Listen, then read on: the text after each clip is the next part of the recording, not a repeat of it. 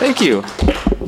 Um, well, before we get going, I just want to thank all of you all for coming out. It's nice to see like so many nice and familiar faces and faces I don't know and, and faces. So, um, so thank you all for coming out. And I want to thank Skylight for hosting this event. I lived in LA for about a decade, and um, Skylight has always been my favorite bookstore. So it's a super honor and a huge, huge privilege to be here at my favorite bookstore to to celebrate this anthology. And finally, I want to thank my contributors because I don't get to see these people enough in person. And so, thank you to you all for just being wonderful and generous and good spirited. Especially since this book has been in production for like two years now, and I, I've stopped counting the emails that I've sent to you, and so no one none of you have said like stop bothering me with requests. Um, and and it's super super wonderful and super super generous of, of all of you. Um, in lieu of reading anything that I put into the book, I decided that I would like to talk a little bit about how I came to the subject of surveillance because a question I get asked and ask myself is is like who is this guy and why does he have anything to say about this this topic? Um, and so, so I'll, I'll, talk about that. Then I'll introduce the readers, and they'll they'll show you their like wonderful contribu- uh, contributions to the book. So I, I, came to this topic not I, will admit not having like particularly strong political convictions to it. Um, I, I, think like everyone else though, when the news of the Snowden revelations broke, I felt like a particular and helpless kind of outrage that I, I sort of associated with a lot of my political outrage. Like, oh, this is horrible, and I can't do anything about it. Um, but you know, when the Snowden revelations did did break, what I felt interestingly enough was a sense of complicity. Um, I felt like here is here's a topic surveillance which not only do I feel particularly outraged about, but oh wow, I, I surveil other people all the time. Um, I, I, participate in the forms of corporate surveillance that we're all pretty familiar with. Um, not so long before that news broke, my neighbor had asked me to um, spy spy on her father who was babysitting their, their kid.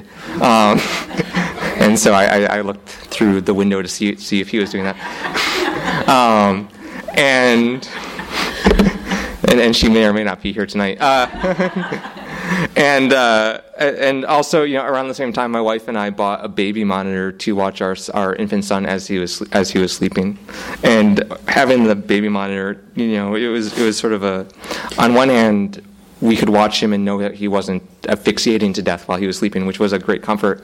But on the other hand, um, it occurred to me this is kind of messed up to train a camera at a you know six inches from a kid's head and, and watch him all the time while he's sleeping and. Um, and it, it's it's even more messed up than that, right? Because it, it, only took a little bit of digging to find out that not only could I watch my son while he was sleeping, but those baby, ma- especially the internet uh, connected cameras, are hackable. And in, in fact, there's search engines designed where you can go in and, and search for feeds of people's babies, essentially to watch while they're sleeping or um, talk through the microphone, creepily enough. And so, uh, yeah, yeah, it's it's cre- it's like it's, it's messed up stuff. Um, and here I was, you know, uh, here I was participating in, in this sort of surveillance culture, this, this surveillance thing that we all participate with. And, and as I was thinking about this, I realized that, well, it's not just when he's sleeping that my son's going to be spied on, essentially, but it's, it's all of his life that he's going to be watched. And in fact, it's all of our lives that we, you know, we're, we're watched. Um, you know, not only is it just spooky sort of clandestine government surveillance, but there's corporate surveillance. There's neighbors spying on neighbors. Um, watching, watching is a, watching other people and being watched is a big, big part of our lives. Um, and most of the time, I would say that it's something that we consent to, at least implicitly, we consent to it, um, and, and we're aware of it, and we sort of think that we're aware of it, even if it doesn't. We, if we're aware of it, we might not be aware of the co- the cost of it. And I, I, guess I would say that, you know, as I was thinking out this book and, and doing my research, one thing I found is, is that there are, there are groups that have shown pretty convincingly that surveillance does come at a cost, and that, that cost seems to be free expression. Um, when people know that they are being watched, um, we censor we censor ourselves. Um, and so the more I was watching, like thinking about this book and thinking about this topic, the more I thought, wow, this is way, way, way, way over my head. Um, and this topic is way too big for me to tackle on my own. And so, um, luckily, like super luckily, I have a lot of very talented friends. Um, and I began sending emails and asking if they wanted to put this book together. And everyone said yes, and so this is this is the book that we've this is the book that we're here to celebrate today. Um, I would say like I'm really really proud of this book for a bunch of reasons. I, I, think you'll find that it's really good. Like the stories that I got sent are all really really good, and they're all really really diverse. They're really good and really diverse, and they're from like super talented and wonderful writers. Um, many of whom you know, and many of whom you're gonna know really really well uh, in the in the coming years. But I think what I'm most proud about this book is the way that every story in it talks about and examines the impact of surveillance or watching on the human lives, on other people. Whether that, you know, whether you're a, a Google designer who's being hunted and haunted by your own invention, or you're a pregnant woman who feels the eyes of all of society on her, or you're a human drone um, who's been made more of a tool than a person by the military, or you're a museum, museum curator uh, who whose very gaze traps a painting and forces that painting to be just one thing. Um, all these stories investigate sort of the cost of surveillance or what surveillance does to to people and to the people who are both uh, watching it and being watched. Um, so I'm ex- I'm really excited about the book, and I hope you're really really excited about the book as well. So what what I'll do is I will read the the impressive bios of these contributors, and then the impressive readers will get up and read impressively, and then we can you know drink wine and eat cheese and and deface books. Yeah, exactly. Deface books, as Skylight wants.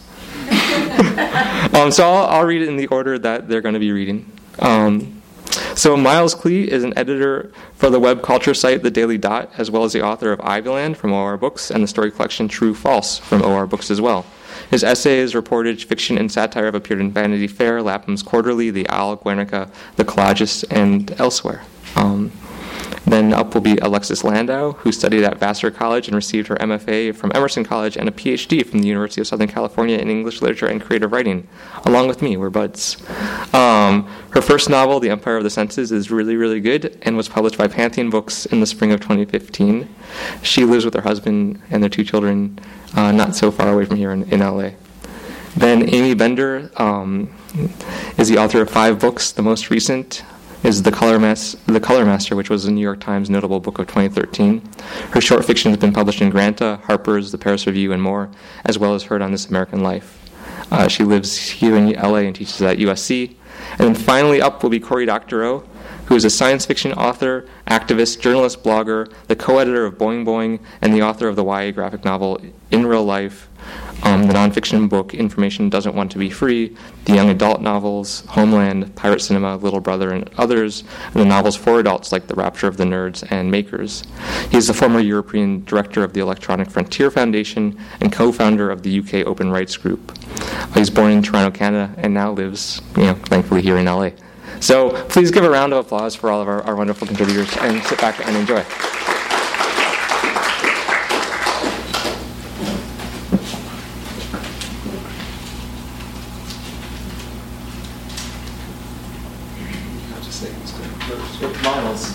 Yeah, I probably should have been closer to the front. Sorry about that. um, hi, thank you, Bryan, and thank you, Skylight. I just moved across the country to this neighborhood, like four blocks away, at the beginning of this year, and I've spent like $400 here so far. Um, so it's really great to be reading at my beloved new local. I like that.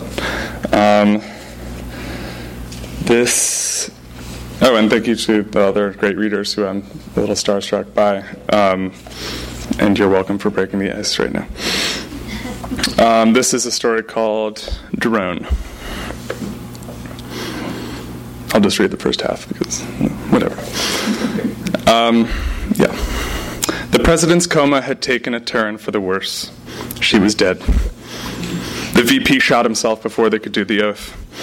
Whoever came next in line met the void, called the wars off, and undid the draft. Those of us in the last week of boot woke at dawn, synchronized, to find the top brass had already split. First thing we did was whoop it up. Then we showered and set out to the women's barracks to get it on. The women had had the same idea. We collided over the mortar range, which was dry and pockmarked and not ideal for fucking. But in the party that ensued, we all got laid except Taylor, who, despite running 15 miles a day, could just not stop being fat. Taylor's fatness was a f- joke at first when he couldn't keep up, but soon the joke became myth. We punched him on the pretext that he couldn't feel. A lady soldier half wearing my camo rode me in the hot, dead grass, and I saw Taylor taking shade under the only tree, massaging feet that must have hurt like hell under all that weight. The party depressed me after two days. By then, I honestly couldn't believe I was me. I hiked to the airbase and hitched a place to Jersey, except it was resupplied to Jersey, the goddamn island. I got to London and fit a Southie crew that mugged tourists in the Elephant and Castle pedways. Other gangs raped down there. We mugged. We'd rip cams and phones from helpless fingers to fence in Camden for hash. I'd beat up an Italian for his hat. The hash didn't go far. Kyle burned through it so quick that we had to keep pace to smoke our share.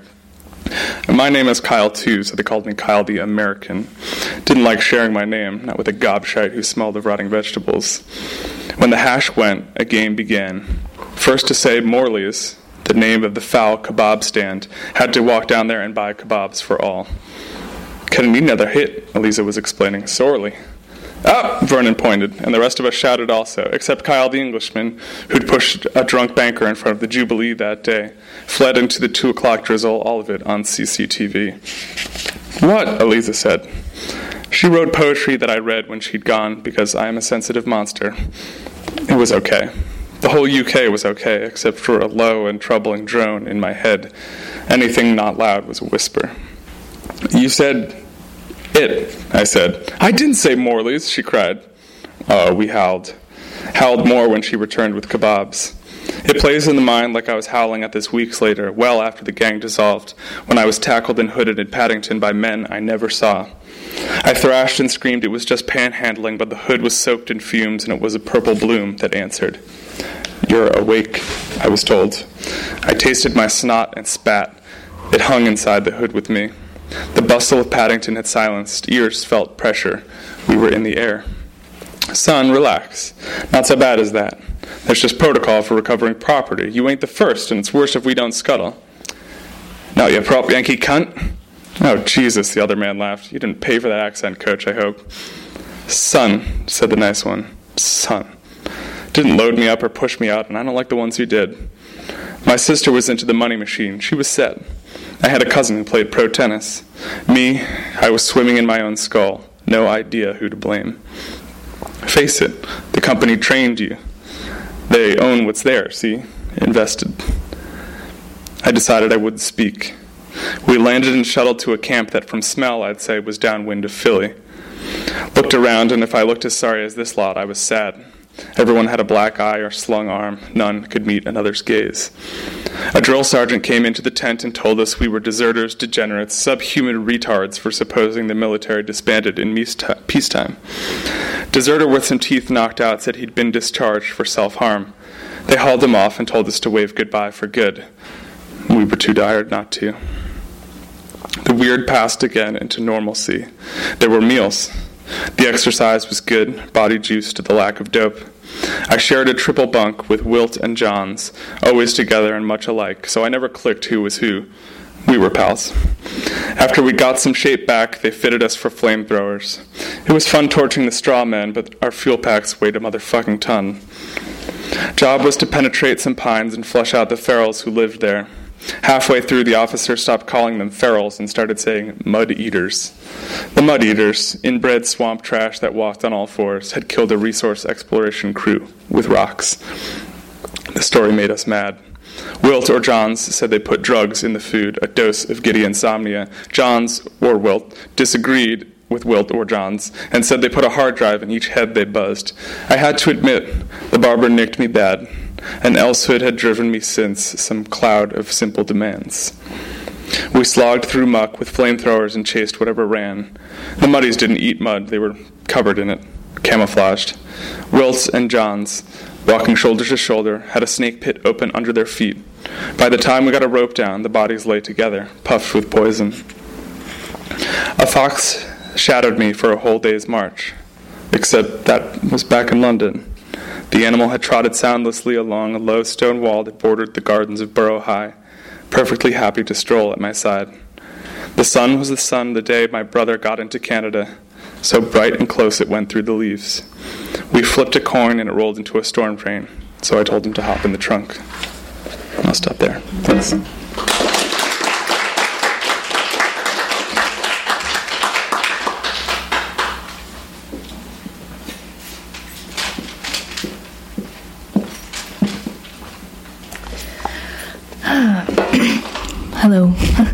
Thanks, everyone, for coming out on a Thursday night. Um, all right, uh, this story is called What He Was Like. And I'm also just going to read the very beginning. That's just what I prefer.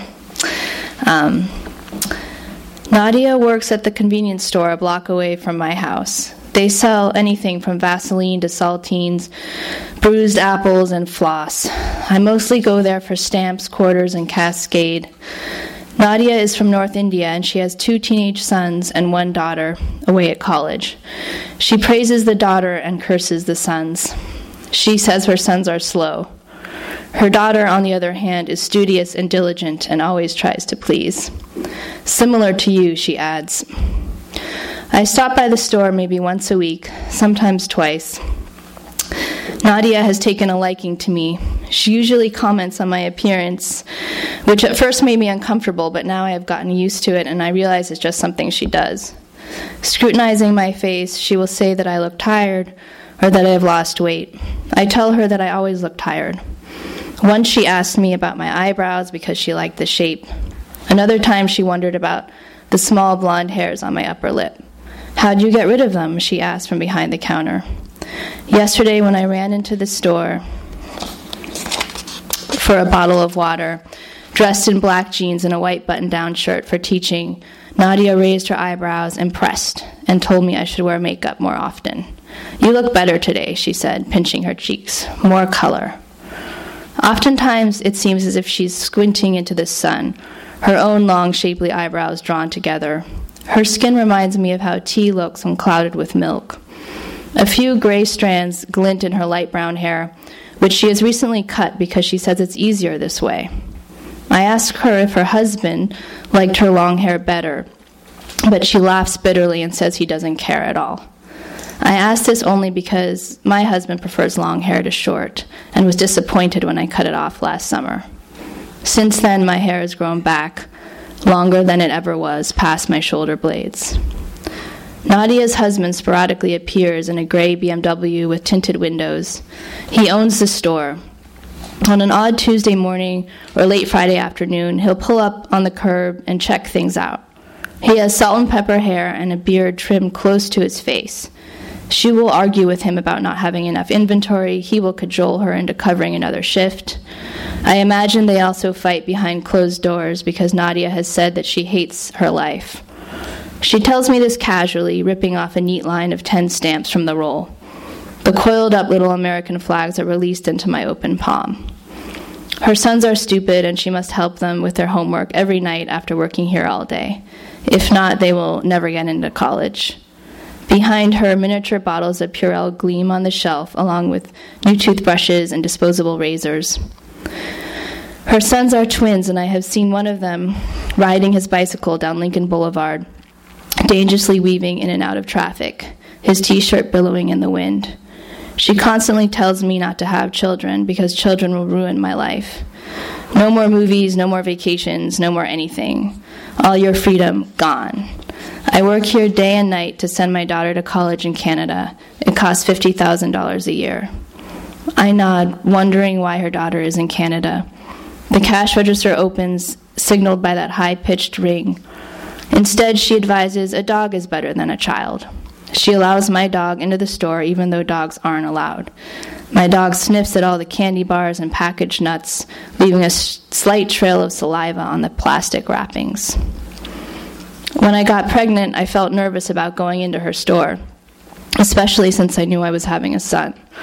But I forced myself to go there because we were in dire need of milk and paper towels one morning. And when she saw my protruding stomach, she was solicitous and asked if my hair had grown thicker, if my skin had stayed clear, if I felt sluggish. When I answered each, each question, I wondered if she secretly thought my life was ending. Nonetheless, she pressed a special ginger drink from Australia into, the, into my palm for nausea. The dark brown bottle felt cool to the touch. Walking home, I ran my palm along the honeysuckle hedges, the white flowers nestled in the green, giving off a sweet, puckered scent.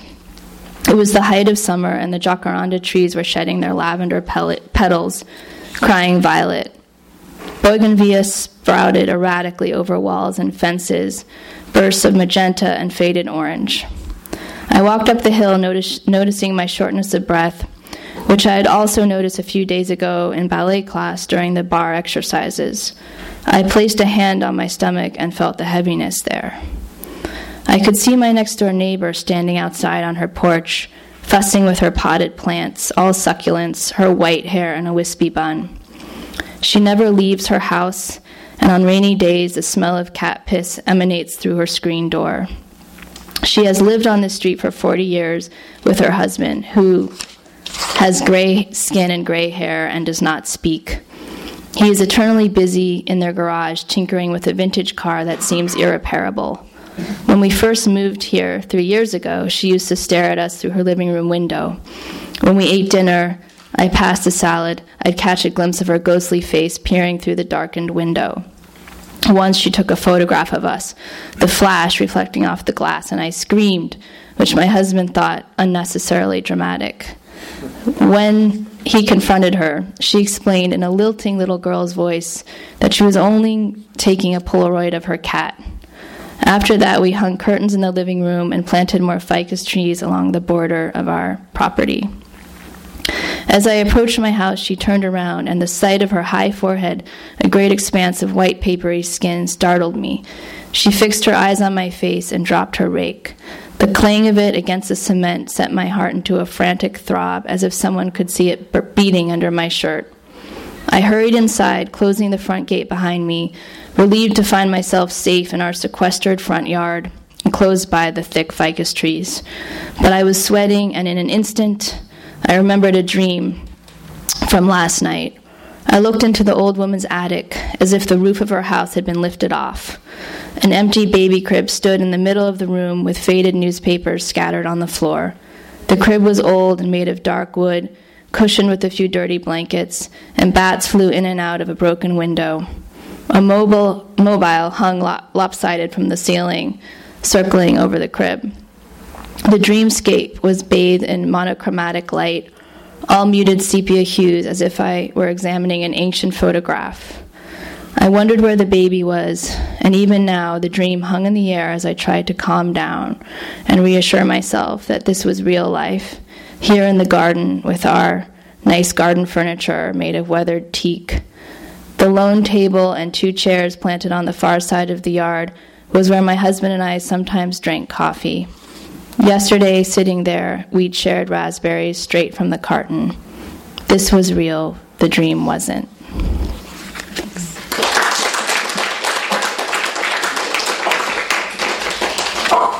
Here's one of these. So fun to hear these aloud. Um, what a pleasure to read with the readers here, and thank you, Bryan, for putting this together. Very happy to be in it. Um, all right, I also am going to read just a little chunk from the beginning of this story. Um, it's called Viewer Violator. Welcome to this last stage of the exhibit. You've been a very attentive group, and I've enjoyed our time together. If you wish to use the restroom, it's down the hall on the left. If you're using the ladies' room, they've asked us to remind you to knock before you open the stall door, as some of the locks in there are faulty. Are we all back now? Good. This is the final piece we will discuss today. Take a long look. It does indeed resemble things we have all drawn as children. We are not claiming this to be the strongest piece in the collection. We hung it up because of its extraordinary way of coming into being. Yes, I do realize your grandson could do just as well. Indeed, we have children who take classes here who are much more astute already. I could show you the deer in the meadow painting done by our prodigy Isabel, who is 10 now. It really is a thrill, the way the spots on the deer relate to the sunspots in the meadow. She has an excellent sense of composition. But this one came to us by uncommon means, which is why we hang it last. I will tell you, of course, Please stop whispering back there. It was the third or so week since the museum had reopened, for as you may know, we had to close down for several months last fall due to a problem with people touching the work.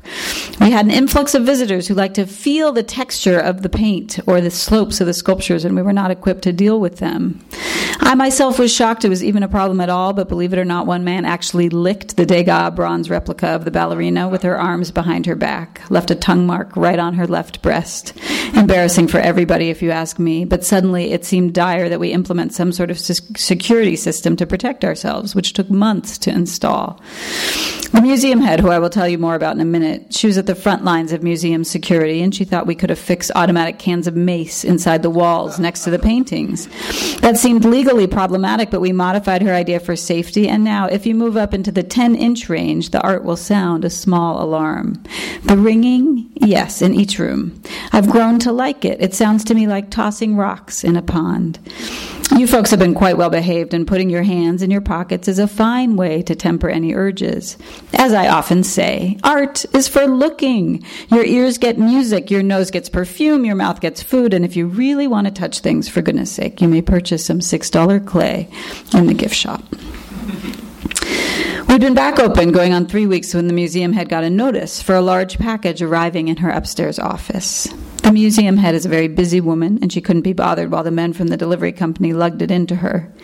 It was wrapped in brown paper, and they said it was from a wealthy benefactor all the way from Georgia who had heard what was happening and wanted to offer, offer up a gift. Now, the museum owner had many phone calls to return, and she was puzzled by the delivery because who was this benefactor from Georgia anyway?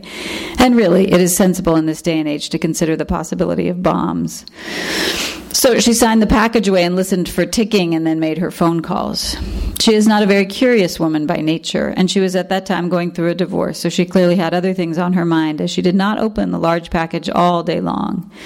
It was hard to overlook, I tell you, being over three feet tall and four feet wide, but she did not even peek until nearly the end of the day.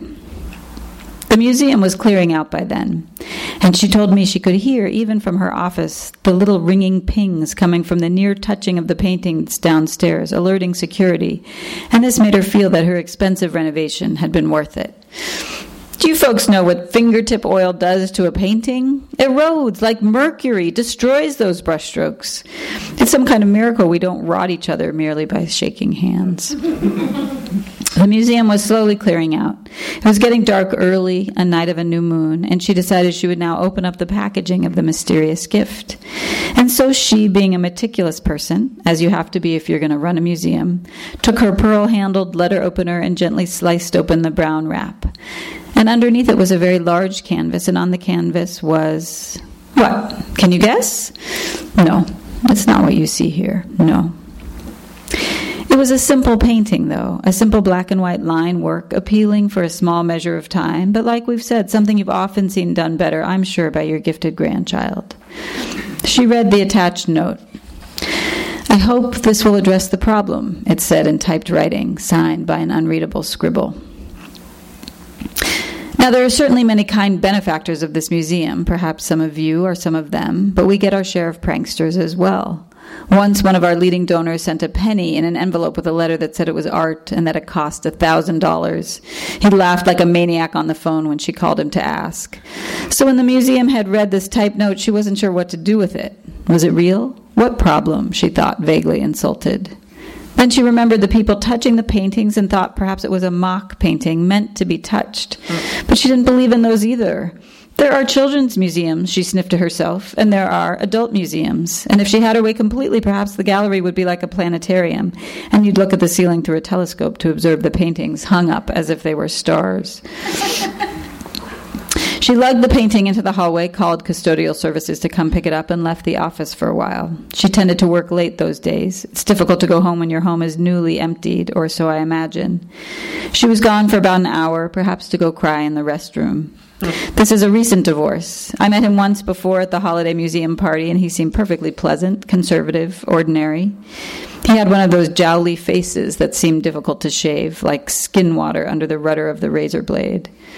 They weren't rude to each other, but very rarely did they act like a couple, if you want to know my opinion. You could always see the space between them. Anyway, he was the one who asked for the divorce, which came apparently completely out of the blue. She confided in me that she's dismayed at how many people have accidentally burst in on her in the restroom stall and found her squatted on the toilet seat, crying. I'll stop there.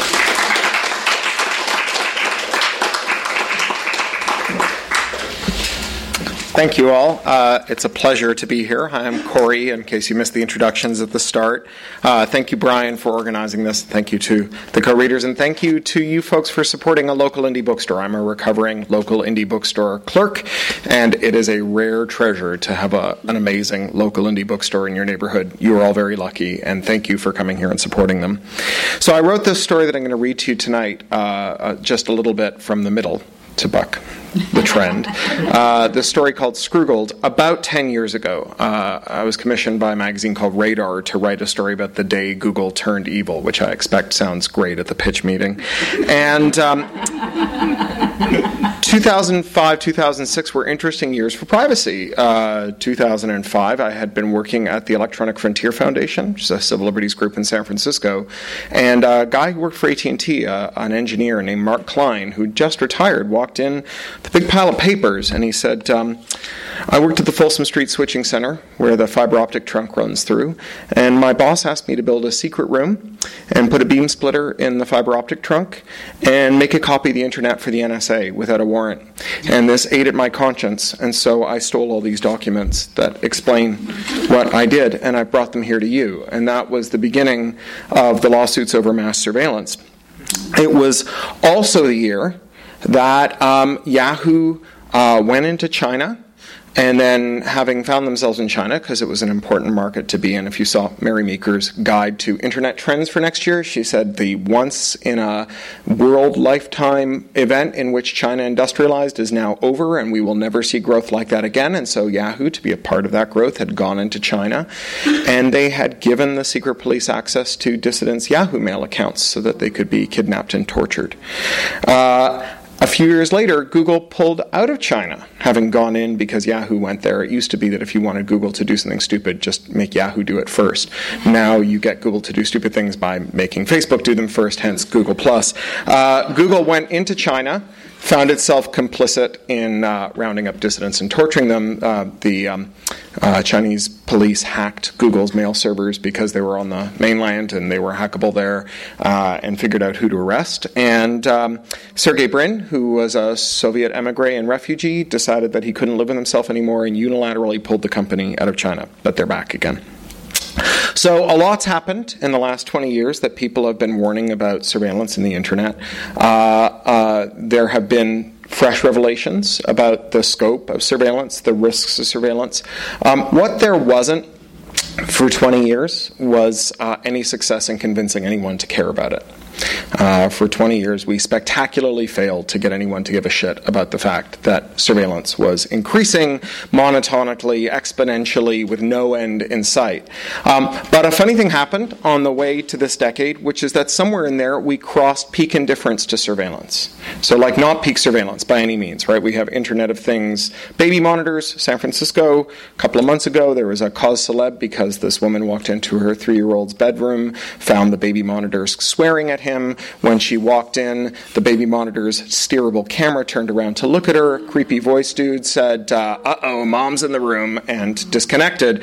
Uh, we now have Internet of Things rectal thermometers. We have Internet of Things uh, pacemakers. The uh, prospects for surveillance are really without end. I speak in my professional capacity as a dystopian science fiction writer. Uh, when you see those videos where people walk into houses and it's the Internet of Things and they they look like they've stepped off the set of Tron and they wave their hand and the lights turn on and they say tea, black, Earl Grey, hot, and the kitchen springs into action. That's a house in which every square inch is covered by a camera and a microphone. And so the potential for surveillance is endless. And peak indifference to surveillance, well, it's good news, right? Because a, a thing happens when you hit peak, peak indifference, which is that your strategy switches from getting people to care about surveillance to convincing them when their lives have been destroyed by it that there's something that they can do. Right? To, to avert privacy nihilism rather than convince people that privacy matters. It's a bit like peak indifference to smoking, right? There was a long time in which uh, it was impossible to get people to care about smoking, thanks in part to a disinformation campaign about smoking. You may have noticed that in the surveillance wars, there are a lot of people who spend a lot of money on their own privacy who keep insisting that privacy is dead. Mark Zuckerberg bought the four houses on either side of his house in Silicon Valley, uh, and then 100 acres of forest around his uh, summer home in Hawaii just to keep them undeveloped. Eric Schmidt, uh, who was the CEO of Google, uh, forbade anyone from Google from talking to CNET after a CNET reporter looked up the details of Eric Schmidt's wife, uh, life using Google. Um, these people have said privacy is dead. What they mean is, I would be richer if privacy were dead. Uh, and um, at a certain point, when peak indifference arrived with smoking, it suddenly started to occur to people that it wasn't uh, just that, as uh, in this kind of passive voice, smoking happened, but rather people convinced you to smoke and tried very hard to convince you that there was nothing you could do but smoke, and that once you had cancer, you might as well keep on smoking. And we got sort of cancer nihilism. But as time ticked by, we went beyond that and into cancer uh, rejection. People actually shifting the norms, the markets, the laws, uh, even the technology and the architecture of smoking, so you couldn't smoke in buildings anymore. And that's what's happening with privacy. When people show up monotonically every couple of weeks to say, My life and the life of the people I love has just been destroyed by some horrific disclosure, what do I do? We can tell them who's responsible and we can get them to do something about it. I went to this crazy war game that the RAND Corporation put on a couple of months ago, this multi stakeholder event with cops and spooks, civil libertarians, technology people from all across the spectrum. And it was one of those things where every couple of minutes someone walks in the room and says, All right, you're the president's team for rebuilding the nation, and this cyber attack has now taken down the finance system. What are you going to do now? You got five minutes to talk it over. And whenever anyone's solution was, Well, I know, we'll just invade everyone's privacy, all the cops and spooks in the room went, no, no, no, that's a terrible idea. and I couldn't figure it out until one of them said the magic words Office of Personnel Management. Because the Office of Personnel Management is the U.S. federal agency responsible for giving people security clearance. And last year they were hacked by the Chinese government. And everyone who's ever applied for security clearance in America now has all of the details that you have to give when you apply for security clearance in the hands of their adversaries. When you apply for security clearance, they want to know everything that could ever be used to blackmail you. If your mom attempted suicide, if your brother's addicted to heroin, if you're in the closet about being gay, all of those things go in your OPM file. All of those things were hacked. So um, this suggests now this peak indifference moment, that we can make a difference, that we can build a future which is technological, yes, but one in which people are sensors and not things to be sensed, an Internet of Things in which people are not part of the things.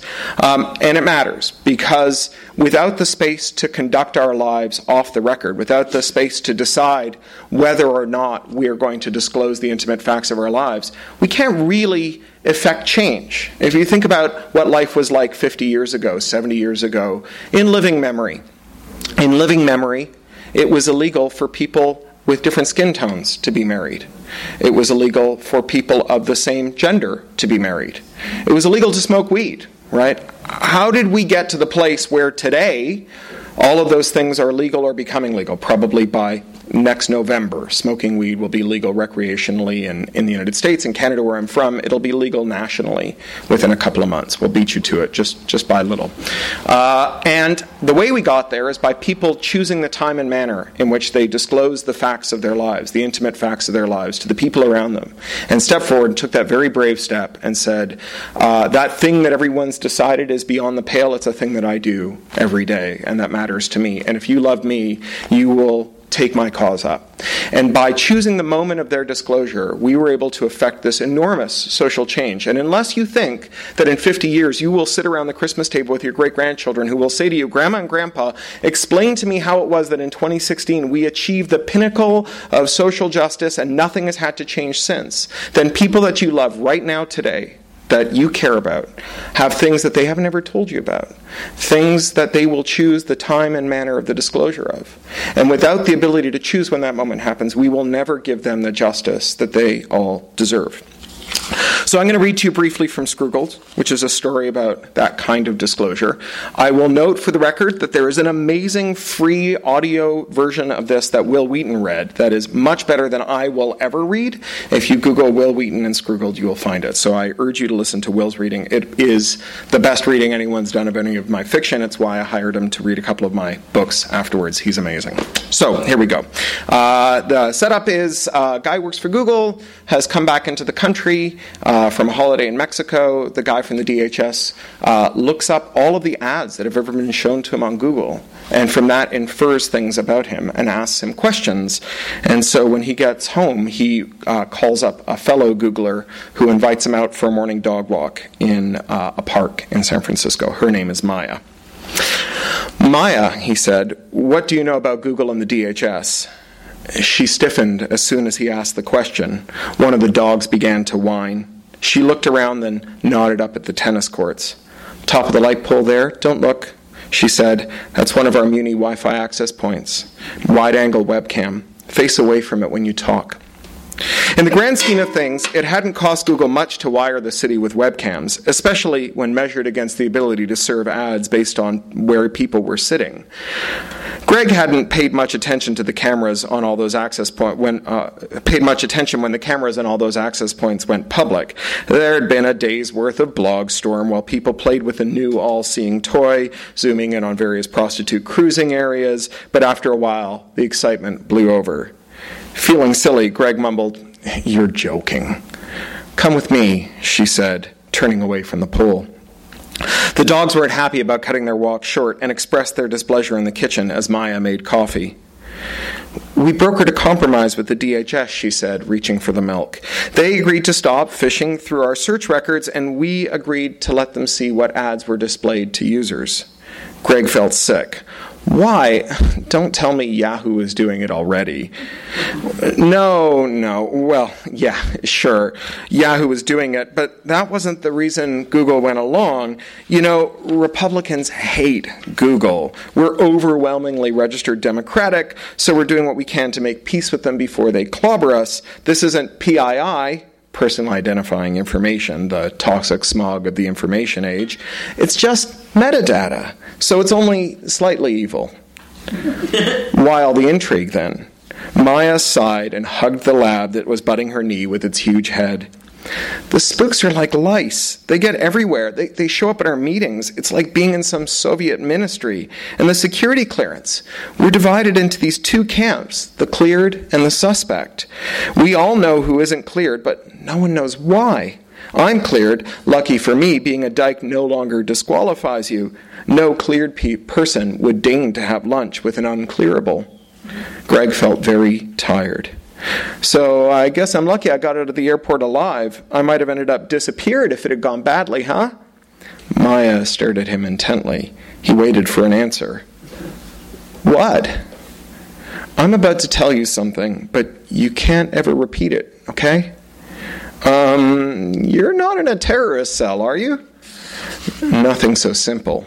Here's the deal Airport DHS scrutiny is a gating function. It lets the spooks narrow down their search criteria. Once you get pulled aside for secondary at the border, you become a person of interest, and they never ever let up. They'll scan webcams for your face and gait, read your mail, monitor your searches. I thought you said the courts wouldn't let them. The courts wouldn't let them indiscriminately Google you. After you're in the system, it becomes selective search, all legal. And once they start Googling you, they always find something.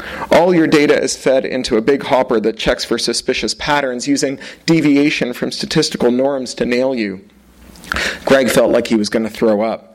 How the hell did this happen? Google is a good place. Don't be evil, right? That was the corporate motto, and for Greg, it had been a huge part of why he'd taken his computer science PhD from Stanford directly to Mountain View. Maya replied with a hard edged laugh.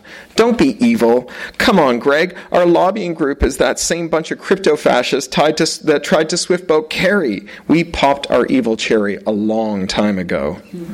They were quiet for a minute. It started in China. She went on finally. Once we moved our servers onto the mainland, they went under Chinese jurisdiction. Greg sighed. He knew Google's reach all too well. Every time you visited a page with Google Ads on it, or used Google Maps or Google Mail, even if you sent mail to a Gmail account, the company diligently collected your info. Recently, the site's search optimization software begun using the data to tailor web searches to individual users. It proved to be a revolutionary tool for advertisers. An authoritarian government would have other purposes in mind. They were using us to build profiles of people, she went on. When they had someone they wanted to arrest, they'd come to us and find a reason why. There's hardly anything you can do on the net that isn't illegal in China. Greg shook his head. Why do they have to put all the servers in China? The government said they block us otherwise. And Yahoo was there. They both made faces. Somewhere along the way, the employees at Google had become obsessed with Yahoo, more concerned with what the competition was doing than how their own company was performing. So we did it. But a lot of us didn't like the idea. Maya sipped her coffee and lowered her voice. One of her dogs sniffed in- insistently under Greg's chair. Almost immediately, the Chinese asked us to start searching, censoring search results, Maya said. Google agreed. The company line was hilarious. We're not doing evil, we're giving consumers access to a better search tool. If we showed them the search results they couldn't get to, well, that would just frustrate them. It would be a bad user experience. Now what? Google pushed a dog away from him. Maya looked hurt. Now you're a person of interest, Greg. You're Google stalked. Now you live your life with someone constantly looking over your shoulder. You know the mission statement, right? Organize the world's information. Everything. Give it five years, we'll know how many turds were in the bowl before you flushed. Combine that with automated suspicion of anyone who matches a statistical picture of a bad guy, and you are scroogled. totally, she nodded. Maya took both labs down the hall to the bedroom. He heard a muffled argument with her girlfriend, and she came back alone. I can fix this, she said in an urgent whisper. After the Chinese started rounding up people, my podmates and I made it our 20% project to fuck with them. Among Google's business innovations was a rule that required every employee to donate 20% of her time to high minded pet projects. We call it the Google Cleaner. It goes deep into the database and statistically normalizes you. Your searches, your Gmail histograms, your browsing patterns, all of it. Greg, I can Google clean you. It's the only way. I don't want you to get into trouble. She shook her head. It's too late for me. Ever since I built the every day since I built the damn thing has been borrowed time. Now it's just a matter of time, a matter of waiting for someone to point out my expertise in history to the DHS and oh, I don't know, whatever it is they do to people like me in the war on abstract nouns. Thank you.